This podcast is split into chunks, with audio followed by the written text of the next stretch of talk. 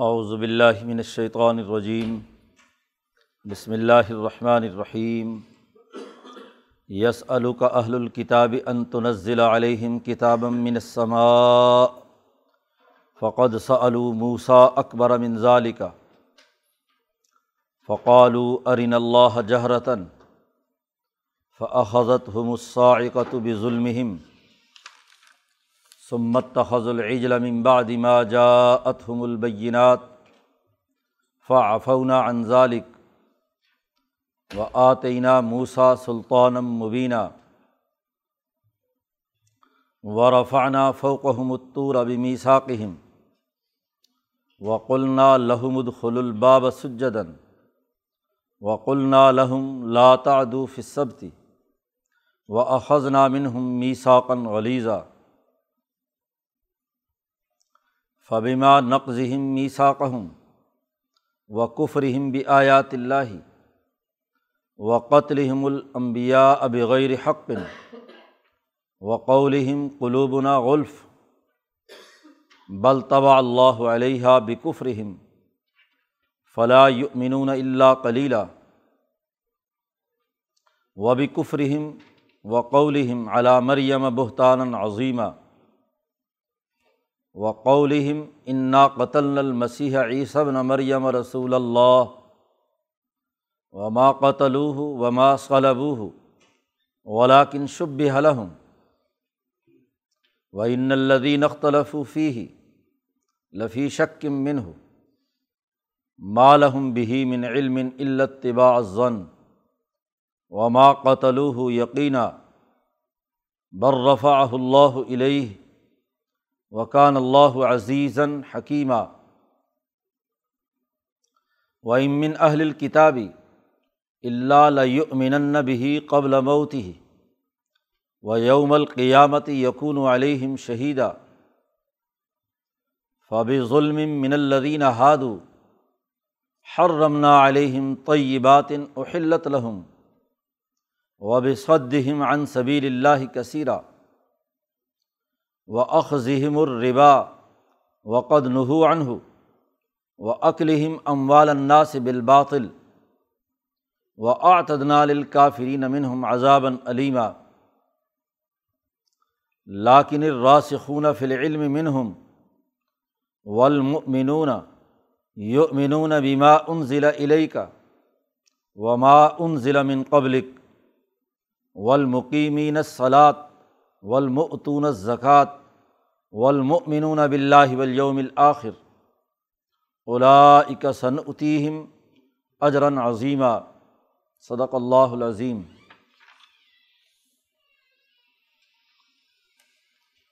اس صورت کا بنیادی موضوع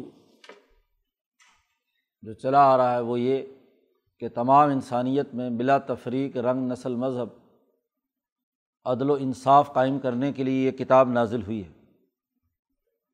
انا انزلنا علیک الکتاب ہم نے آپ پر کتاب اس لیے نازل کی ہے لیحکم بین الناس بالحق۔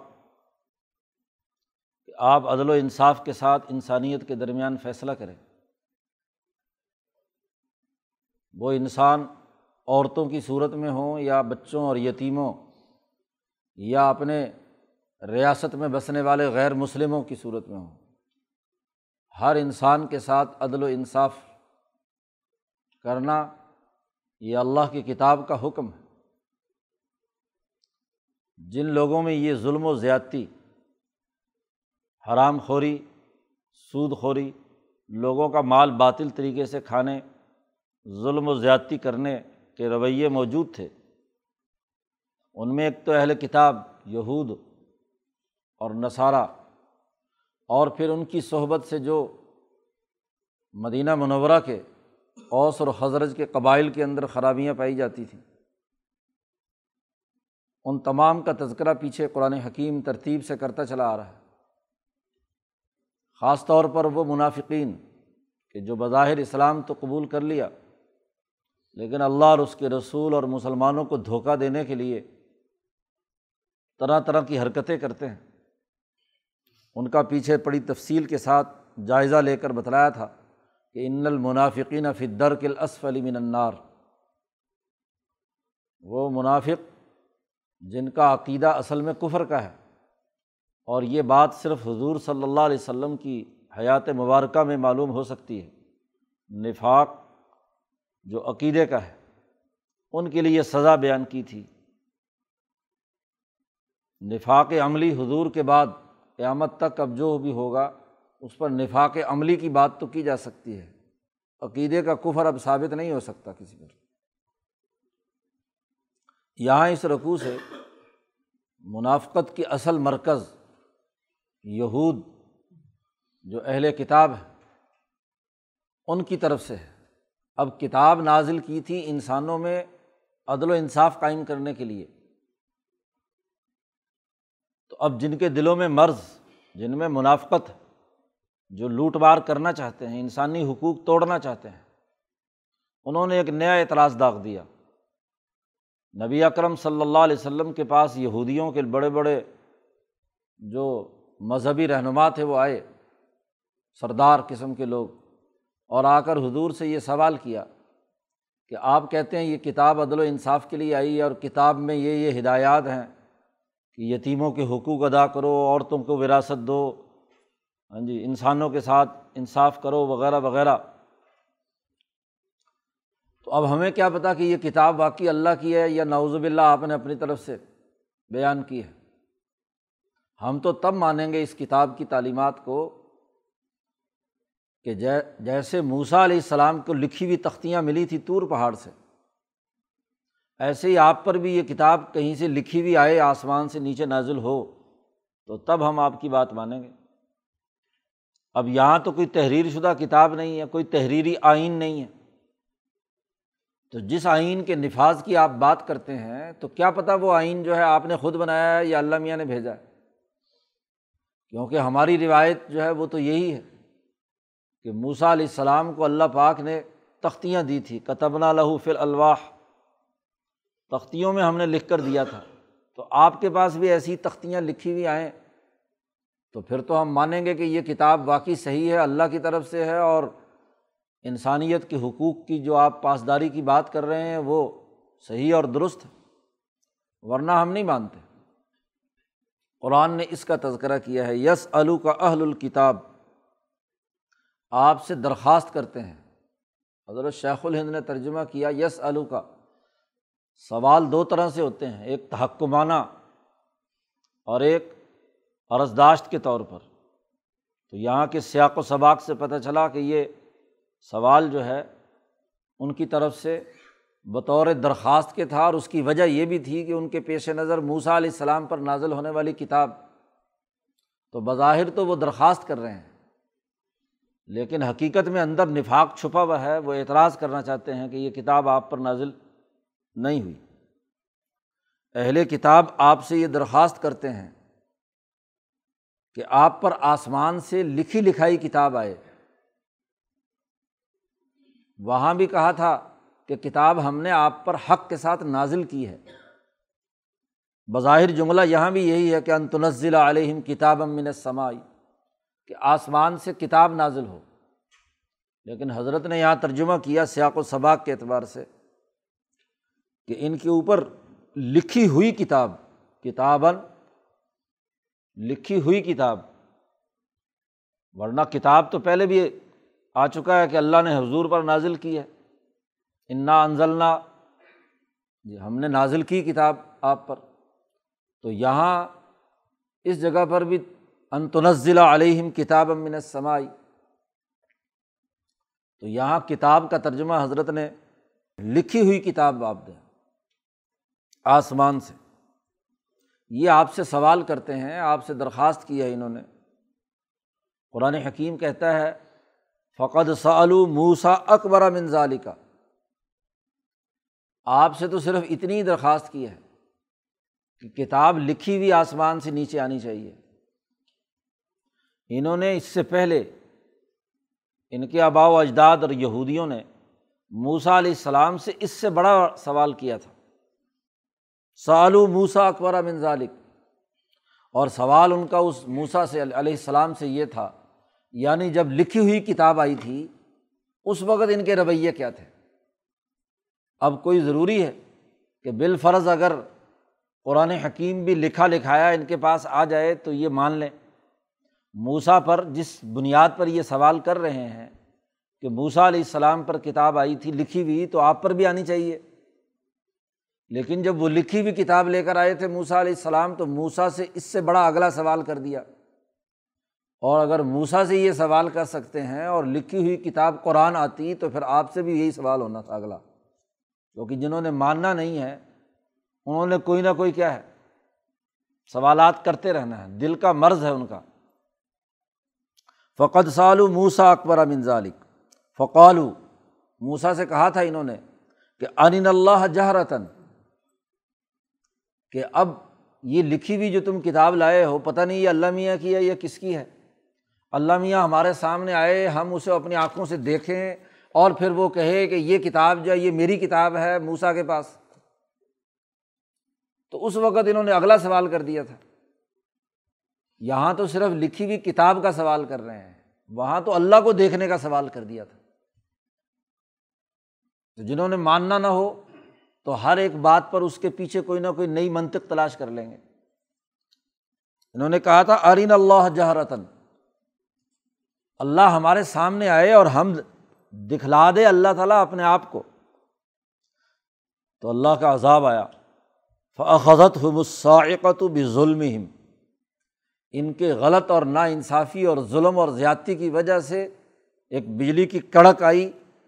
اور سارے کے سارے کیا ہے؟ جنہوں نے یہ سوال کیا تھا، ستر بڑے بڑے سردار جو ساتھ تور پہاڑ پر گئے ہوئے تھے، بجلی آ آ پڑی، گرفت میں آ گئے، مر گئے۔ اس کی تفصیلات قرآن حکیم نے آگے بیان کی ہیں۔ اس پر اللہ میاں نے، اللہ میاں سے موسا علیہ السلام نے کہا کہ ان بے وقوفوں کی وجہ سے آپ ہمیں عذاب دیتے ہیں، تو ان کو معاف کرو۔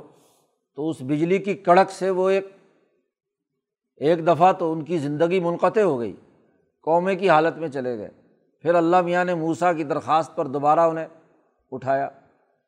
تو بات یہ نہیں ہے، بات یہ ہے کہ ان کے دلوں میں مرض ہے خرابیاں ہیں، یہ مفاد پرست ہیں۔ انسانی حقوق اور مال لوٹنا چاہتے ہیں، سود خوری کرنا چاہتے ہیں۔ بات ماننا نہیں چاہتے۔ تو ہر ایک بات پر ایک نیا سوال اٹھا کر خرابی پیدا کرنے کی کوشش کرتے ہیں۔ پھر ادھر سے کتاب نازل بھی ہو گئی تھی۔ اس کے باوجود سمت تخذ العجلا ممباد ما جاءتهم البینات۔ واضح دلائل آ گئے تھے۔ اس کے باوجود انہوں نے بچھڑا بنایا۔ اس کی پوجا شروع کر دی۔ اس سے پہلے ہی کہنے لگے تھے کہ ایجا اللہ الہن کمال عالیہ کہ ہمارے لیے بھی ایسا ہی کیا بچھڑا بنا دے جیسے ان کے لیے ہے۔ تو ان کے اندر مفاذ پرستی اور خرابی ہے۔ پھر بھی فافون انزالک ہم نے ان کو معاف کر دیا تھا۔ ان میں سے کچھ قتل کیے گئے اور باقی جو ہے جنہوں نے جان بوجھ کر نہیں کیا تھا، دیکھا دیکھی، بچھڑے کی پوجا کی تھی، ان کو بچا لیا گیا، معاف کر دیا گیا۔ تو ان کے بڑوں نے تو بہت بڑا سوال کیا تھا۔ وہ آتئینہ موسا سلطان مبینہ ہم نے موسا علیہ السلام کو بڑا واضح غلبہ عطا کیا تھا۔ سلطان دی تھی، اتھارٹی دی تھی، ان کا روب تھا۔ جیسے ہی موسا واپس آئے اور انہوں نے حالات دیکھے، تو جب پوری بنی اسرائیل کی خبر لی، تو ان کے روب اور دبدبے سے ان کے دلوں کی جو بہیمیت تھی، وہ ٹوٹی۔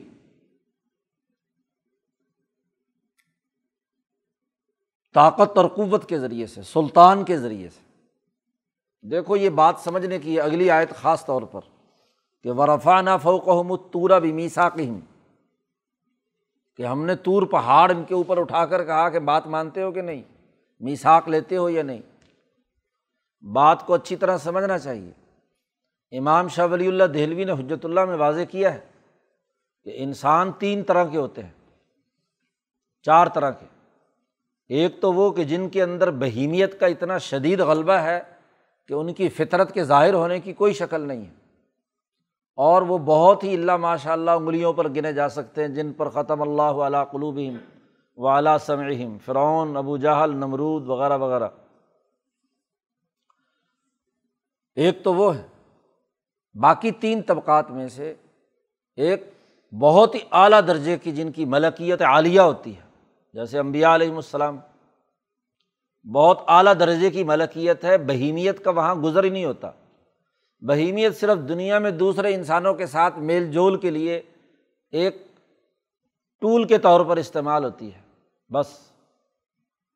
ایک بہیمیت کی انتہا پر اور دوسرے ملکیت کی انتہا پر۔ اور بہیمیت ان کی، ان کا کچھ نہیں بگاڑ سکتی، ان کے تابے ہوتی ہے۔ جسے حضور نے بھی فرمایا کہ میرا بھی شیطان تھا، اللہ میاں نے اسے میرے تابے کر دیا۔ مجھے اس پر طاقت اور قوت اور گرفت حاصل ہو گئی۔ باقی درمیان میں دو طبقے ہیں۔ دو طبقوں میں سے دوسرا طبقہ جو امبیا کے قریب ترین ہوتا ہے۔ ان کی ملکیت اچھی ہوتی ہے۔ خود تو وہ ذات باری تعلق تک ذاتی طور پر رسائی حاصل کرنے کی استعداد نہیں رکھتے۔ لیکن جب امبیا علیہم السلام کا کی طرف سے انہیں خبر دی جاتی ہے، بات بتلائی جاتی ہے، تو ان کی فطرت اتنی صحیح سالم ہوتی ہے کہ فوراً اس کو قبول کر کے اس کے مطابق عمل کرتے ہیں، صدیقین۔ ان کے اس کے بعد حاشیہ خیال میں بھی بہیمیت کے معاملات نہیں آتے۔ آتے بھی ہیں تو بحث واسطے اور ضابطے کی اساس پر، وہ سچد کے دل کے ساتھ اس ملکیت پر عمل کرتے ہیں۔ رہ جاتا ہے تیسرا طبقہ۔ پھر تیسرے طبقے کے بھی بہت سارے درجات ہیں۔ یہ وہ طبقہ ہوتا ہے۔ اس کو یہ جو مکمل بہیمیت والا ہے، یہ اپنی طرف کھینچتا ہے۔ اور جو امبیا علیہم السلام اور صدیقین کی جماعت ہے، وہ اپنی طرف کھینچتی ہے۔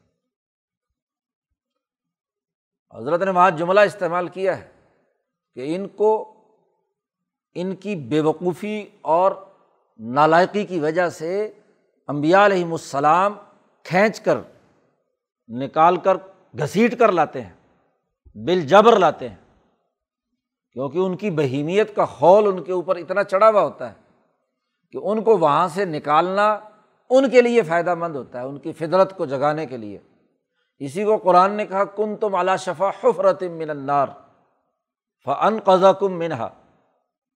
نبی اکرم صلی اللہ علیہ وسلم نے تمہیں کھینچ کر نکال لیا۔ جی۔ ان پر تو کیا ہے؟ بہیمیت کے اثرات زیادہ ہوتے ہیں۔ تو ان کو طاقت اور قوت کے بل بوتے پر کھینچا جاتا ہے۔ انقلابی جماعت میں جو جماعت بنائی جاتی ہے، وہ اسی لیے کہ وہ جو دوسرے درجے کے نیک فطرت انسان ہیں جن کی ملکیت کسی درجے میں ایسی استعداد رکھتی ہے کہ بات اپنے موقع پر سمجھ کر تفقع اور بصیرت اور شعور کے ساتھ سمجھ لے، ان کی جماعت بنائی جاتی ہے۔ اس جماعت کا کام ہے کہ وہ اپنی ڈکٹیٹرشپ اپنی طاقت اور قوت، اپنی اتھارٹی کے ذریعے سے وہ جو تیسرے طبقے کے لوگ ہیں، اس کو سسٹم کا پابند بنائے۔ وہ از خود کبھی نہیں ہوں گے۔ ان کے لیے ایسا سسٹم اور ماحول بنائے جس کے ذریعے سے وہ کیا ہے؟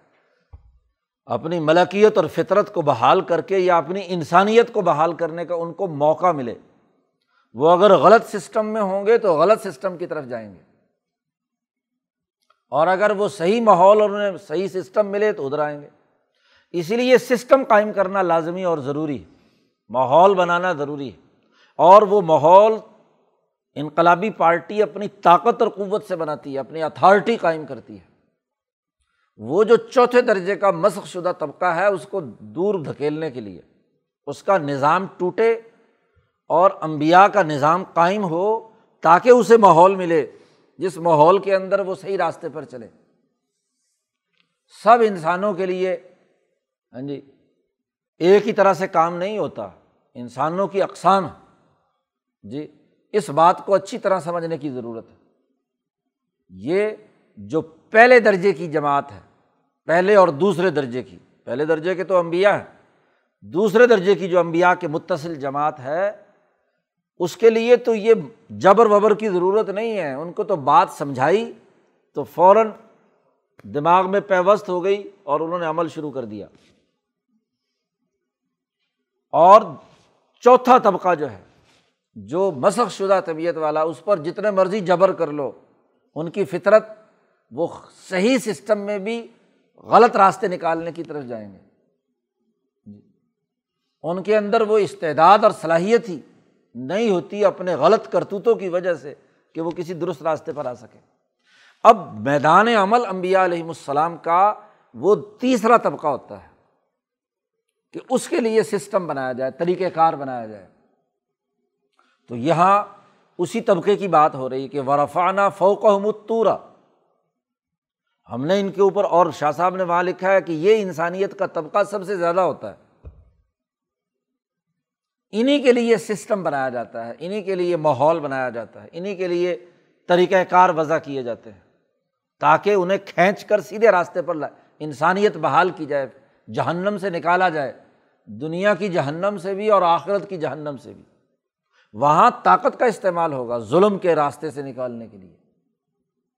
تو ورفانہ فوقہ بیمی ساکہم ہم نے ان کے اوپر تور پہاڑ لا کر کھڑا کر دیا اس تیسرے طبقے پر۔ کہ میساک کرو، معاہدہ کرو۔ ہمارے اس سسٹم کی تمہیں پابندی کرنی ہے۔ فرعون کی حالت میں رہے تھے تو فرعون کی حکمرانی میں اس کے میساک کے پابند تھے تم۔ تو تمہیں وہاں سے نکال کر اسی لیے لائے تھے۔ کہ تم اپنی انسانیت بحال کرو، غلامانہ ذہنیت سے نکلو، آزادی اور حریت پیدا کرو۔ اس راستے پر آؤ۔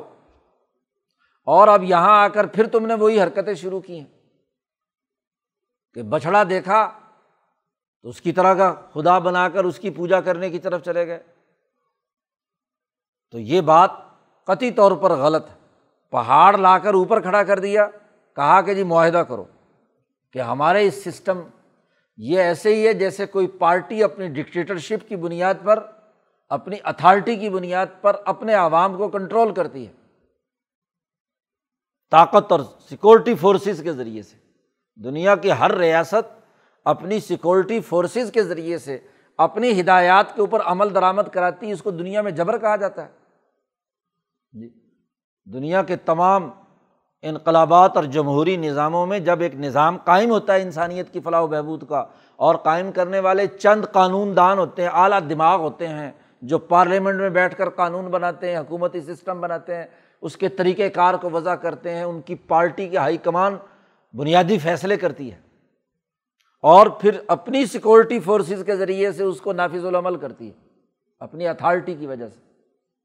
وہاں تو آپ کہتے ہیں جی آزادی ہے لبرلزم ہے۔ بڑی کیا ہے لبرٹی ہے۔ حالانکہ وہاں تو فورسز کا دباؤ ہے۔ سیکورٹی کے نام پر آپ اپنی باتیں منواتے ہیں۔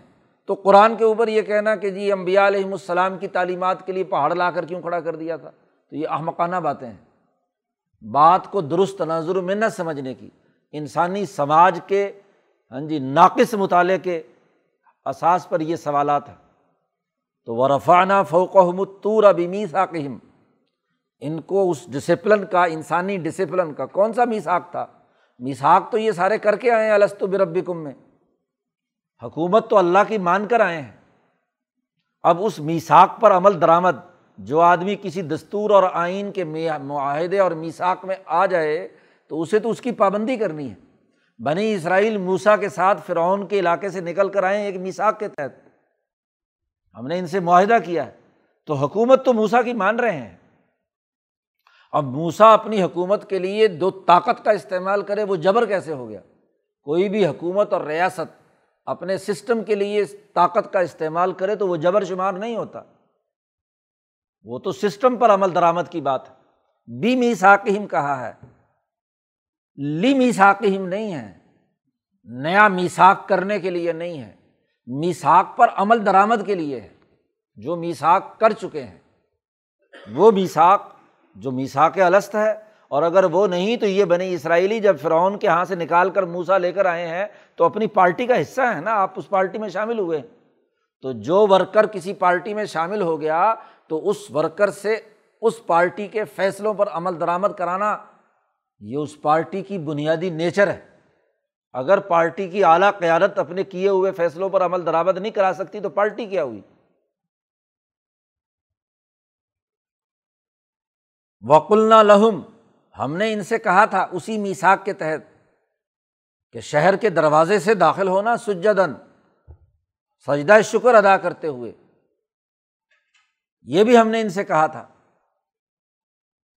یعنی جو اس کتاب میں انسانی ترقی کے اصول اور ضابطے اور میساک آیا تھا، اس کی پابندی کے لیے ہم نے پہاڑ ان کے اوپر کھڑا کیا۔ تو مجبوراً انہیں بات ماننی پڑی۔ وکلنا اسی طریقے سے، لیکن اندر خرابیاں تھیں۔ اور وکلنا لحمد خل البابا سجدن ان سے کہا تھا، دروازے سے شہر میں جب داخل ہونا، تو اللہ کے لیے سجدہ شکر ادا کرنا۔ لیکن الٹی طبیعت کہ داخل ہونے سے پہلے بجائے سجدے کے ہاں جی کوئی گندم مانگ رہے ہیں، کچھ کر رہے ہیں، وغیرہ وغیرہ، جس کی تفصیل پیچھے آ چکی ہے۔ اسی طرح ہم نے ان سے کہا تھا کلنا لہم لاتادو فصبت ہفتے کے دن زیادتی مت کرنا۔ جس کے آگے تفصیلات آئیں کہ ہفتے کے دن مچھلی کا شکار پر ممنوع ہے۔ مچھلیاں زیادہ آنے لگی تو ہیلے بہانے کر کے اپنے حوض اور تالاب بھرنے لگے۔ جس پر اللہ نے فیصلہ کیا کہ ان کو تمام کو کون قردتاً خاص این ذلیل رسوا ہو کر بندر بن جاؤ۔ تو وہ زیادتی بھی انہوں نے کی تھی۔ وہ اخذ نامن ہم می ساکن غلیزہ اور ہم نے ان سے مضبوط میساک لیا تھا ان تمام باتوں پر۔ لیکن کیا ہوا؟ انہوں نے ہر معاہدہ توڑا، ہر ڈسپلن توڑا۔ تو جو قوم انسانی میساک کو توڑتی ہے، معاہدات کی خلاف ورزی کرتی ہے ڈسپلن توڑتی ہے وہ سزا کی مستحق ہوتی ہے۔ دنیا کی کوئی حکومت اپنے قوانین کی خلاف ورزی کرنے والوں کو معاف نہیں کر سکتی، سزا ضرور آتی ہے۔ تو اللہ کی حکمرانی کو ماننے کے باوجود اللہ کا حکم نہ ماننا، نبی کی اتھارٹی کو تسلیم نہ کرنا، معاہدات کو توڑنا، اس کی سزا ہم نے ان کو دی۔ قرآن نے یہاں سے لے کر آخر تک ان کی وہ خرابیاں بیان کی ہیں کہ جن خرابیوں کی وجہ سے ہم نے ان کو سزائیں دی ان کا الزامی جواب دیا۔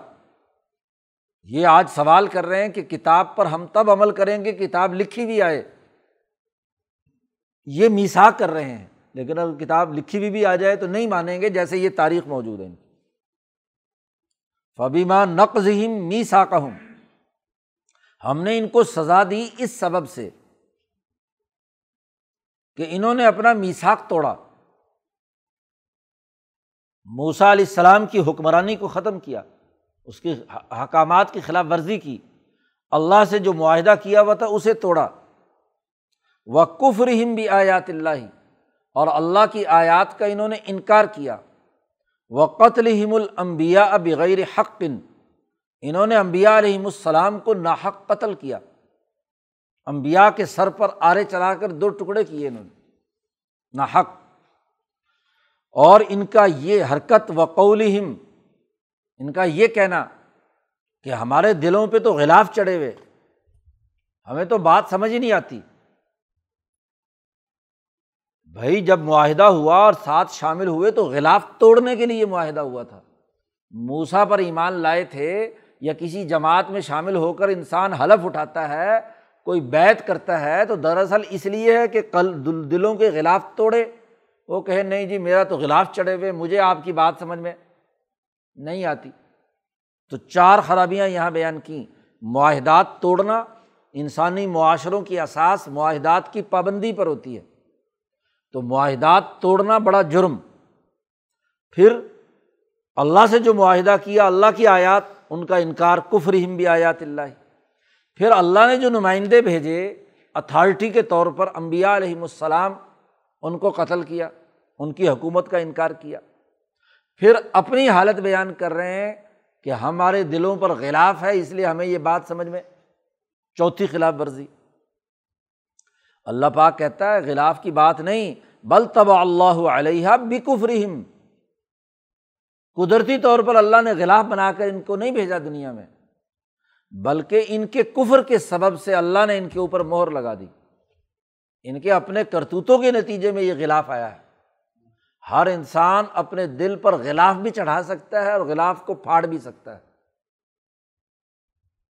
وہ اگر صحیح اور سچا عمل کرے، اللہ کی ہدایات کے مطابق عام کام کرے، تو غلاف پھٹ جائے گا، ٹوٹے گا۔ اور اگر وہ نہیں کرے گا، تو غلاف چڑھے رہیں گے۔ فلاں یؤمنون اللہ کلیلہ یہ ایمان نہیں لاتے مگر بہت تھوڑے سے۔ موسا علیہ السلام سے لے کر اب تک کی تاریخ اٹھا کر دیکھ لو یہودیوں میں سے یہودی خود کل انسانیت میں بہت تھوڑے سے، اور پھر ان یہودیوں میں سے بھی بہت تھوڑے لوگ ہیں جو واقعات موسا پر ایمان لائے یا امبیا کی بات مانتے رہے۔ اور آج بھی ان یہودیوں میں سے بہت تھوڑے لوگ ہیں، عبداللہ ابن السلام جیسے جو ایمان لانے والے ہیں، باقی سارے کے سارے یہ ایمان لانے والے نہیں ہیں۔ چار خرابیاں پیچھے بیان کی، اب پانچویں خرابی ان کی۔ وہ بھی کفر ہم و قول ہم اعلیٰ مریم بہتان عظیمہ۔ ان یہودیوں نے اپنے وقت کے انبیاء کا انکار کیا، کفر کیا۔ کفر کی حقیقت اور تعریف امام شاہ ولی اللہ دہلوی نے حجرت اللہ میں کی ہے۔ کافر وہ ہے جو اللہ کی اس کائنات کے نظام میں ہر دور کے لیے نازل ہونے والی تجلی اور شان کا منکر ہوتا ہے۔ وہاں حضرت شاہ صاحب نے حقیقت القفر کے نام سے عنوان قائم کیا۔ جی اور واضح کیا کہ اللہ پاک کی کیا ہے؟ کلّہ یومن ہوا فی شان۔ ہر دن اللہ کی ایک نئی شان، نئی تجلی جاری ہے کائنات میں۔ اور اسی شان کا ظہور، خاص طور پر یہ شان کا ظہور، ہر جب نیا نبی آتا ہے تو وہ نئی شان کا ظہور ہوتا ہے۔ اس دور کے رنگ کے مطابق، اس دور کی تعلیمات اور ضروریات کے مطابق امبیا علیہم السلام پر شان آتی ہے۔ کافر وہ ہے کہ جو اللہ کی اس تغیر و تبدل کرنے والی ارادہ متجدہ جسے کہا جاتا ہے، اس کا منکر ہوتا ہے۔ مثلاً ابراہیم پر ایمان لانے والے ابراہیم کو تو نبی مانتے ہیں۔ اس شان کو تو تسلیم کرتے ہیں۔ لیکن اس شان کے بعد جو شان محمد مصطفیٰ صلی اللہ علیہ وسلم کے زمانے میں آئی، اس کا انکار کرتے ہیں مکے کے مشرق۔ تو کافر ہوئے۔ اللہ کا انکار کرنے والا تو دہریا ہے۔ کافر تو وہ ہے جو اس نبی کی اس حکومت اور اتھارٹی کو نہیں مانتے۔ اور جب وہ نہیں مانتے تو اس کا مطلب یہ کہ اللہ کی بھی جو ہر دور میں زمانے کے تغیر و تبدل سے جو ہر دور میں نئی تجلی آ رہی ہے، تو گویا کہ اللہ کا بھی، اللہ کی طاقت کا بھی انکار کرتے ہیں کہ اللہ تعالیٰ کی حکومت ایسی نہیں ہے کہ وہ اپنے پچھلے حکم کو بدل دے۔ اب جو یہودیت پر عمل کر رہے ہیں، وہ عیسیٰ علیہ السلام کی شان کا انکار کر رہے ہیں، اس لیے ببیکف رحم یہاں استعمال کیا۔ شاہ صاحب، جب بھی چیزوں کے حقائق بیان کرتے ہیں، تو وہ قرآن حکیم کے گہرے اور مجموعی مطالعے سے ایک نتیجے تک پہنچتے ہیں کہ وہ مطالعہ قرآن حکیم کی آیات کا سیاق و سباق جس چیز کی نشاندہی کر رہا ہے۔ تو اس لیے قرآن نے سب سے پہلے بھی کفر ہم انہوں نے کفر کیا۔ یعنی اب کہتے تھے ہم موسا کی تجلی کو مانتے ہیں، اور جب عیسیٰ کی نئی تجلی آئی تو اس کو ماننے سے انکار کر دیتے اس کی بنیاد پر انہوں نے کہا وہ قول علا مریم بہتان عظیمہ یہی کفر ہے کہ اپنے دور میں جب مریم کہ ہاں عیسیٰ علیہ السلام پیدا ہوئے تو مریم پر انہوں نے وہ طوفان باندھا، بہتان کا الزام تراشی۔ جی تو یہ بہتان تراشی، یہ اللہ کی نئی ظاہر ہونے والی تجلی جو عیسیٰ علیہ السلام اور ان کی والدہ مریم کی صورت میں ظاہر ہونے والی تھی، اس کے منکر تھے۔ وقول اور پھر جب عیسیٰ علیہ السلام آ گئے تو وقول اگلی خرابی، انا قتل المسیح عیسب مریم رسول اللہ ان کا یہ کہنا کہ ہم نے مسیح عیسیٰ ابن مریم کو قتل کر دیا۔ مسیح وہ جو دنیا بھر میں ہر جگہ دور دراز، سیاحت سے ہے، گھومنے والا، زمین پر چلنے والا، سیاحت کرنے والا، اس کو مسیح کہتے ہیں۔ مسیح دجال کو دجال کو مسیح بھی اسی لیے کہتے ہیں کہ وہ بھی دنیا بھر میں گھومے گا۔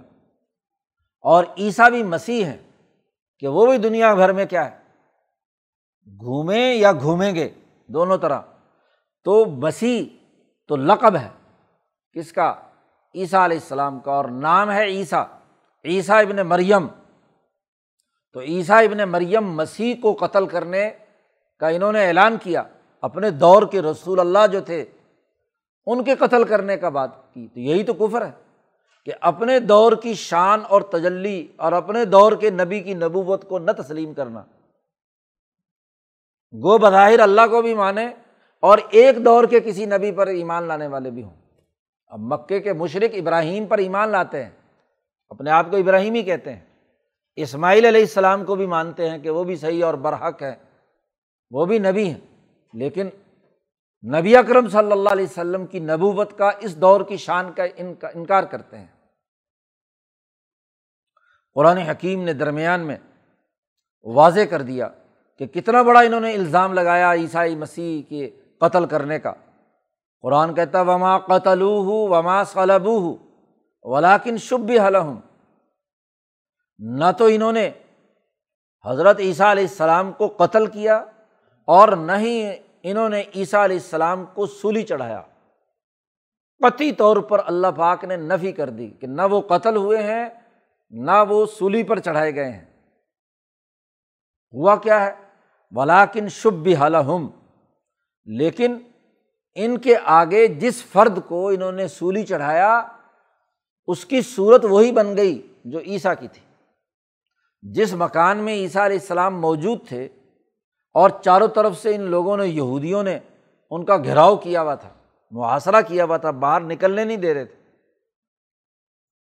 تو وہاں سب سے پہلے ان کا اپنا ایک بندہ داخل ہوتا ہے موسا عیسیٰ علیہ السلام کو پکڑنے کے لیے۔ لیکن وہاں معاملہ الٹا ہو گیا کہ عیسیٰ علیہ السلام کی شبی چہرہ، وہ اس کی شبی کے ساتھ کیا ہے؟ اس کا چہرہ ویسا بنا دیا گیا۔ یہ ہے شب بھی حالم اور عیسیٰ علیہ السلام کو اللہ میاں نے وہاں سے اوپر اٹھا لیا۔ اب کمرے میں جب باقی لوگ داخل ہوئے، تو بندہ تو ایک ہی ہے وہاں۔ اور اس کے چہرے کی مشابت عیسیٰ علیہ السلام سے ہے۔ پکڑ کر انہوں نے کیا ہے؟ سولی چڑھا دیا۔ اب جب وہ سولی چڑھ گیا، تو اس کا جسم جو ہے ان کے اپنے بندے جیسا تھا۔ اور چہرہ عیسیٰ علیہ السلام جیسا تھا۔ اب چہرے سے تو لگتا ہے کہ عیسیٰ کو پھانسی چڑھا دی۔ لیکن جسم کو جب دیکھا تو کہا، تو اب یہ اس چکر میں پڑ گئے کہ اگر یہ ہمارا بندہ تھا تو عیسیٰ کہاں ہے؟ اور اگر یہ عیسیٰ ہے تو ہمارا بندہ کہاں ہے؟ اس کو قرآن نے یہاں بیان کیا ولاکن شب بھی حلحم اور وہ ان الزی نخ فی ہی لفی شک من ہو اس میں شک میں مبتلا ہو گئے اور آپس میں اختلاف کرنے لگے۔ کچھ نے کہا جی عیسیٰ کو چڑھا دیا اور کسی نے کہا کہ نہیں جی دوسرے کو چڑھایا۔ آپس میں ہی جھگڑا پیدا ہو گیا، شک کی حالت میں۔ کیونکہ نبی کو تو کیا ہے، اللہ نے محفوظ کر لیا۔ مالحم بھی من علم ان کے پاس کوئی قطعی علم نہیں ہے۔ علت طباء زن سوائے گمانات کے پیچھے چلنے کے، ان کی اتباع کرنے کے۔ دنیا میں کسی درست نتیجے کے لیے ٹھیک علم کی ضرورت ہوتی ہے۔ علم وہ ہوتا ہے جو دو اور دو چار کی طرح بالکل درست ہو۔ کسی بھی شعبے کا علم۔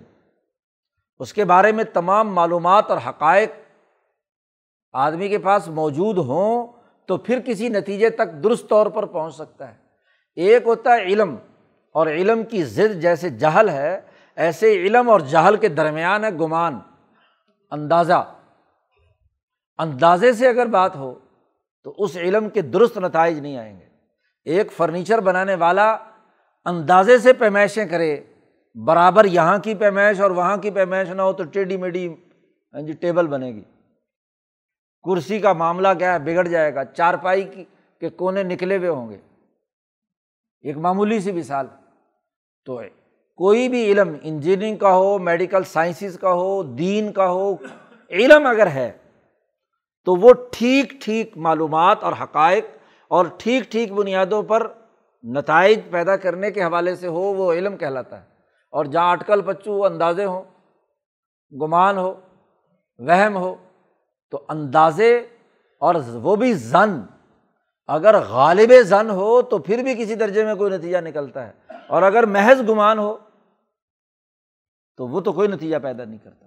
تو ان کے پاس عیسیٰ علیہ السلام کے حوالے سے جتنی بھی یہ بات کرتے ہیں، محض ان کی ضنیات ہیں، گمانات ہیں، خیالات اور تصورات ہیں یا خواہشات ہیں، علم نہیں ہے ان کے پاس۔ اور علم تو یہی ہے قطعی کہ ماں قتل ہو وما صلب ہو نہ انہوں نے قتل کیا، نہ سولی چڑھایا۔ اس لیے آگے وضاحت کر دی اس علم کی بنیاد پر کہ وما قتل یقیناً انہوں نے کسی صورت میں بھی کوئی شک نہیں ہے، یقینی بات ہے کہ انہوں نے عیسیٰ کو قتل نہیں کیا۔ تو پھر کیا ہوا عیسیٰ کا؟ بر رفا اللہ علیہ۔ بلکہ اللہ میاں نے انہیں اٹھا، اپنے پاس اٹھا لیا، اپنی طرف عیسیٰ کو اٹھا لیا۔ وکان اللہ عزیزن حکیمہ سوال پیدا ہو سکتا تھا کہ کیسے اٹھا لیا؟ ایک انسان کو ہم نے اٹھتے ہوئے دیکھا ہی نہیں۔ تو اللہ پاک نے جواب دے دیا کہ اللہ پاک زبردست ہے، طاقتور ہے۔ اور حکمت والا ہے۔ بڑا ہی حکیم ہے۔ عزیزن حکیمن اور مولانا سندھی رحمۃ اللہ علیہ نے اس کی بڑی اچھی تشریح کی کہ عیسیٰ کا وجود اس پر ملکیت اور روحانیت غالب ہے۔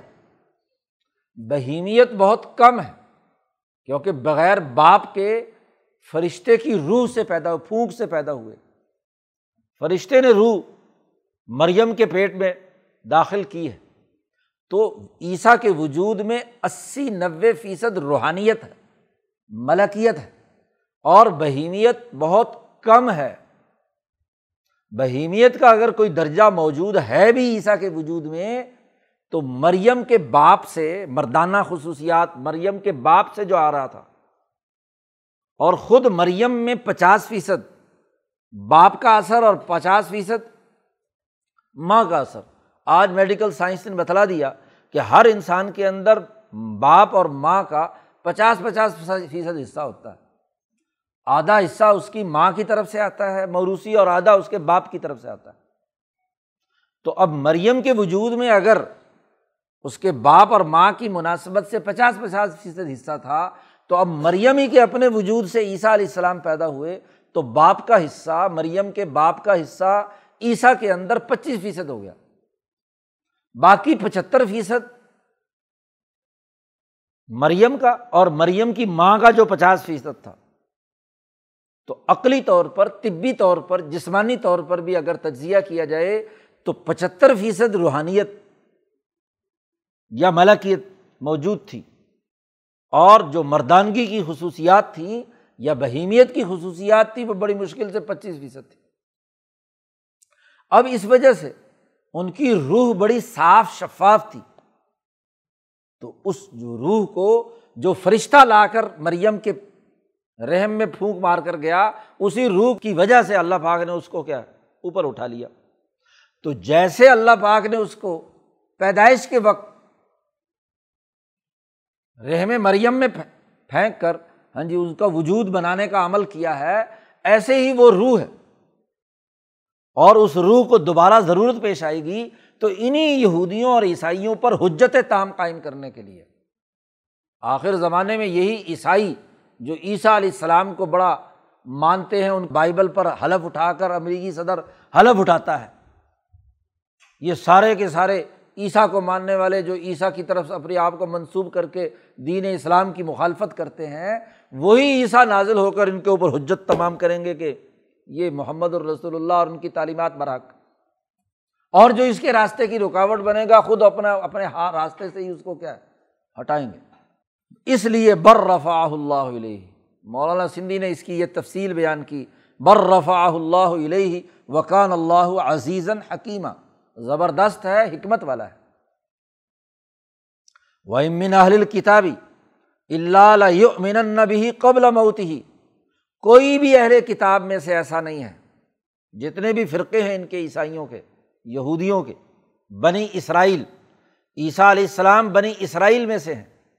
تو جتنے بھی بنی اسرائیل ہیں، اہل کتاب چاہے وہ یہود ہوں یا عیسائی ہوں، ان میں سے کوئی بھی ایسا نہیں کہ عیسیٰ کی وفات سے پہلے ضرور بے ضرور عیسیٰ پر ایمان لائیں گے، یقین لائیں گے۔ لمن کا ترجمہ حضرت نے ایمان کے بجائے یقین کی بنیاد پر کیا ہے کہ یقینی طور پر حجت تمام ان کے اوپر کریں گے اپنی موت سے پہلے عیسیٰ علیہ السلام۔ جو مان لیں گے وہ پکے مومن ہو جائیں گے، ورنہ ظاہری طور پر تو انہیں سرنڈر کرنا پڑے گا۔ عیسیٰ علیہ السلام چونکہ آ کر پوری دنیا کو عدل و انصاف سے بھر دیں گے، تو حکومت تو ماننی پڑے گی۔ جی چاہے بل جبر ہو، کسی بھی شکل میں ہو، ایمان ظاہری ہی ہو۔ اور جن کو اللہ پاک نے ایمان باطنی بھی نصیب کر دیا، تو وہ اعلیٰ درجے پر کیا ہے؟ کامیابی حاصل ہوگی۔ تو لمن نبی قبل موت ہی ان کی موت سے پہلے یہ ضرور بھی ضرور یہ ایمان لائیں گے۔ وہ یوم القیامت یقون علیہم شہیدہ اور پھر قیامت کے دن عیسیٰ علیہ السلام ان پر گواہ ہوں گے، ان کے خلاف گواہی دیں گے کہ انہوں نے یہ یہ جرائم کیے ہیں، یہ یہ خرابیاں کی ہیں، یہ یہ زیادتیاں کی ہیں۔ تو پوری یہ جو ابھی تاریخ بیان کی ہے یہ تاریخ کا پورا ڈیٹا عیسیٰ کے پاس ہوگا۔ اور پھر ان کے آسمان پر اٹھائے جانے کے بعد سے جو اب تک ان کی حرکتیں ہوئی ہیں، وہ بھی ساری لوہے محفوظ میں موجود ہیں، وہ بھی ڈیٹا عیسیٰ علیہ السلام کے پاس ہوگا۔ یقون علیہم شہیدہ۔ یہ تو درمیان میں ضمنی بات آ گئی تھی، وما قتل سے لے کر یہاں تک۔ بات تو چل رہی تھی کہ انہوں نے یہ جھوٹا دعویٰ کیا تھا کہ ہم نے عیسیٰ مسیح کو قتل کر دیا۔ تو اس کہنے کی وجہ سے یہ عذاب میں آئے۔ اسی پر پیچھے بات چل رہی ہے۔ جی، پیچھے فبیما نقزم کہا تھا، اب فبیما ظلم پہلا یہاں سے فبیما نقزم سے لے کر یہاں تک۔ ان کے کفر کی خرابیاں، معاہدات کی خرابیاں بیان کی ہیں۔ یہ وہ خرابیاں ہیں جن کا تعلق دین اور سیاست کے ساتھ ہے۔ میساک کا تعلق سیاسی نظم و نسق سے ہوتا ہے۔ تو سیاسی نظم و نسق کی جتنی خرابیاں تھیں کہ معاہدے توڑے، اللہ کے احکامات کو نہیں مانا امبیا جو حکومتی اتھارٹی رکھتے تھے ان کو قتل کیا اور اپنے اوپر، کہا ہمارے اوپر غلاف چڑھے ہوئے ہیں اور انہوں نے مریم پر بہتان تراشی کی، عیسیٰ علیہ السلام کے بارے میں جھوٹا دعویٰ کیا، ہم نے ان کو قتل کیا۔ تو وہ بھی ماں نقزم میساک میساک کا تعلق سیاسی نظم و نسق اور انتظامی امور سے ہوتا ہے۔ ان انتظامی امور کے توڑنے کی وجہ سے ہم نے ان کو یہ سزائیں دی اور اگلے جو شروع ہو رہا ہے، ان کا تعلق معاشی خرابیوں سے ہے۔ معاشی نا انصافی اور ظلم سے ہے۔ اس کے لیے یہاں اللہ پاک نے ظلم کا لفظ استعمال کیا ہے۔ سیاسی ڈسپلن نہ مانا جائے، انتظامی امور کو تسلیم نہ کیا جائے، تو وہ نقض امن ہے، نقض میساک ہے۔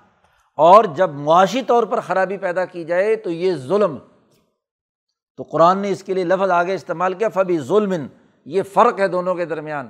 لفظی ترجمہ کرنے سے مسئلہ حل نہیں ہوتا۔ توقع اور بصیرت کے ساتھ، ترتیب کے ساتھ بات سمجھی جائے تو دراصل آیات صحیح تناظر میں سمجھ میں آتی ہیں۔ مولانا سندھی کہتے ہیں، فبی ظلم، یہاں سے معاشی خرابیاں بیان کی جا رہی ہیں۔ پیچھے فبی ماں نقزم سے سیاسی خرابیاں بیان کی گئی تھیں ان کی۔ فبی ظلم من الدین ہادو ہر علیہم تو یہ بات ان اہلت لہم۔ ان یہودیوں نے جو ظلم کیے تھے یعنی معاشی خرابیاں پیدا کی تھی، دوسروں کا مال لوٹا تھا، آگے آ رہا ہے سود خوری کی تھی، لوگوں کے مال غلط لیتے تھے، اس کی وجہ سے ہر علیہم طیبات اہلت لہم۔ معاشی بد اعمالیوں کے نتیجے میں معاشی ہی پابندیاں لگتی ہیں۔ اس لیے ہم نے ان کے اوپر حرام قرار دے دی تھی وہ چیزیں جو ہم نے ان پاکیزہ چیزیں جو ان کے لیے حلال تھیں۔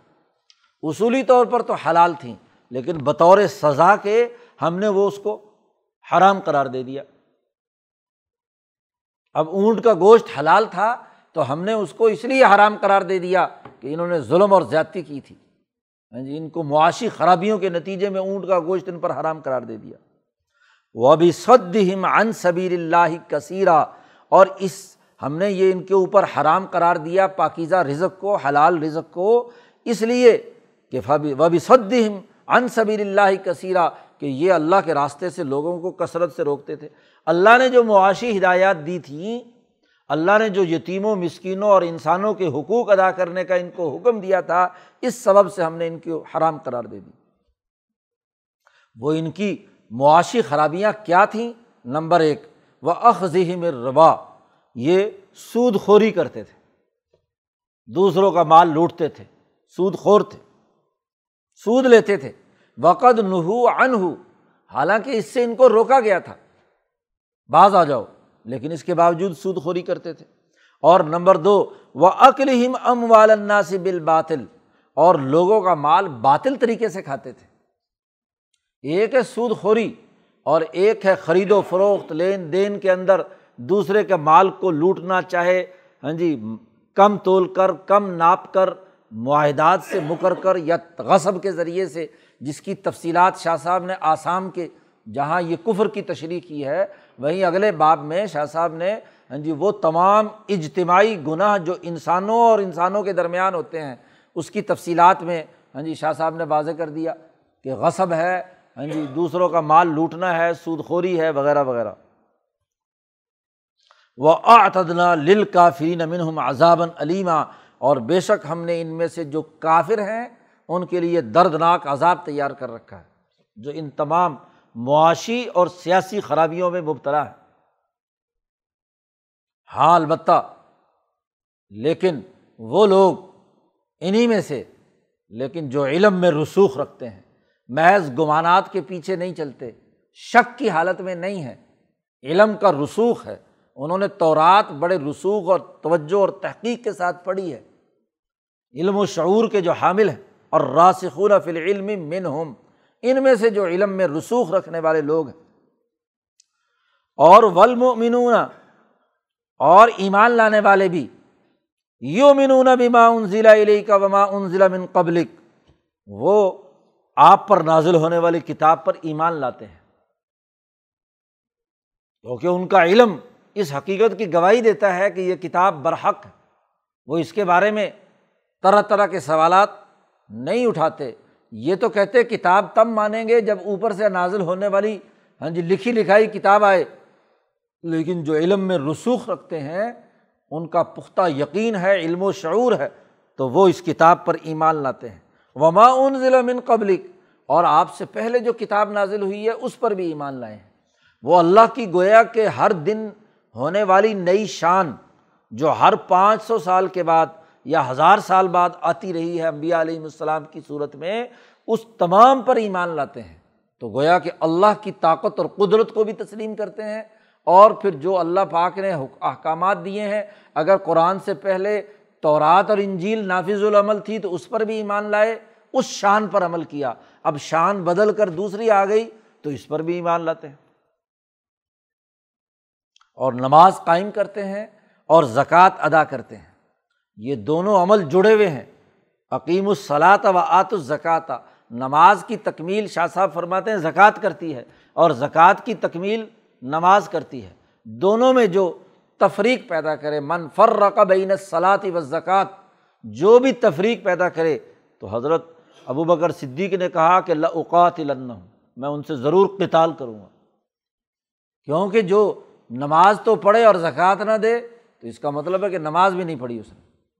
اور جو زکوٰۃ دے اور نماز نہیں پڑھتا، تو اس کا مطلب یہ کہ اس نے زکوٰۃ بھی نہیں دی۔ دونوں کا تربیت کے ساتھ براہ راست ایک دوسرے سے تعلق ہے۔ تو وہ نماز بھی قائم کرتے ہیں اور زکوٰۃ بھی ادا کرتے ہیں۔ اور ولمنون بلّہ ولیوم الآخر، وہ اللہ اور آخرت کے دن پر ایمان لانے والے ہیں۔ تو ایسے لوگوں کے لیے الائی کا صنعتیم اجر عظیمہ ہم ایسے لوگوں کو اجر عظیم عطا کریں۔ کیونکہ انہوں نے حقائق، سچائی، علم کی بنیاد پر ان تمام تعلیمات پر عمل کیا، اللہ کی حکمرانی کو مانا، اللہ نے اپنی حکمرانی کے تحت جب چاہا ایک کتاب نازل کی، جب چاہا دوسری کتاب نازل کی، اور وہ بھی انہیں کے فائدے کے لیے، تو وہ سب پر ایمان لانے والے ہیں، اس لیے ان کے لیے اجر عظیم ہے۔ اور ویسے دوسری جگہ پر اللہ پاک نے فرما دیا فرما دیا کہ ایسے لوگوں کو اجرہم مرتعینی ڈبل اجر ہوگا کہ دو کتابوں پر ایمان لائے، دو امبیا کی تعلیمات پر عمل کیا، دو دفعہ سچائی پر قائم رہے، تو اجرہم مرتعینی دوسری جگہ پر فرما دیا۔ وہی مرتعین والا اجر ہی اجر عظیم ہے، اس کی گویا کہ وضاحت ہو گئی۔ تو اس طریقے سے اس رقوع میں ان کی وہ تمام خرابیاں بتلا کر مسلمان جماعت کو اور آنے والی انسانیت کو تنبی کی گئی ہے کہ جس میں یہ یہ خرابیاں ہوں گی، وہ ان نتائج کے حامل ہوں گے۔ سیاسی معاہدے توڑنے والوں کی یہ سزا ہے اور معاشی طور پر ظلم کرنے والوں کی یہ سزا ہے۔ اور جو ان دونوں سے بعض آ کر صدق دل کے ساتھ ایمانیات کو قبول کریں، نماز قائم کریں، زکوٰۃ ادا کریں، ان کے لیے کیا ہے؟ اجر عظیم ہے۔ اللہ تعالیٰ قرآن حکیم کو سمجھنے اور اس پر عمل کرنے کی توفیق عطا فرمائے۔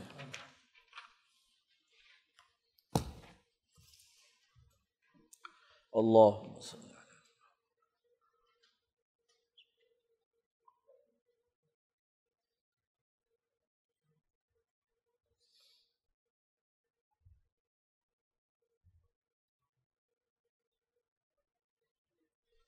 اجمعین۔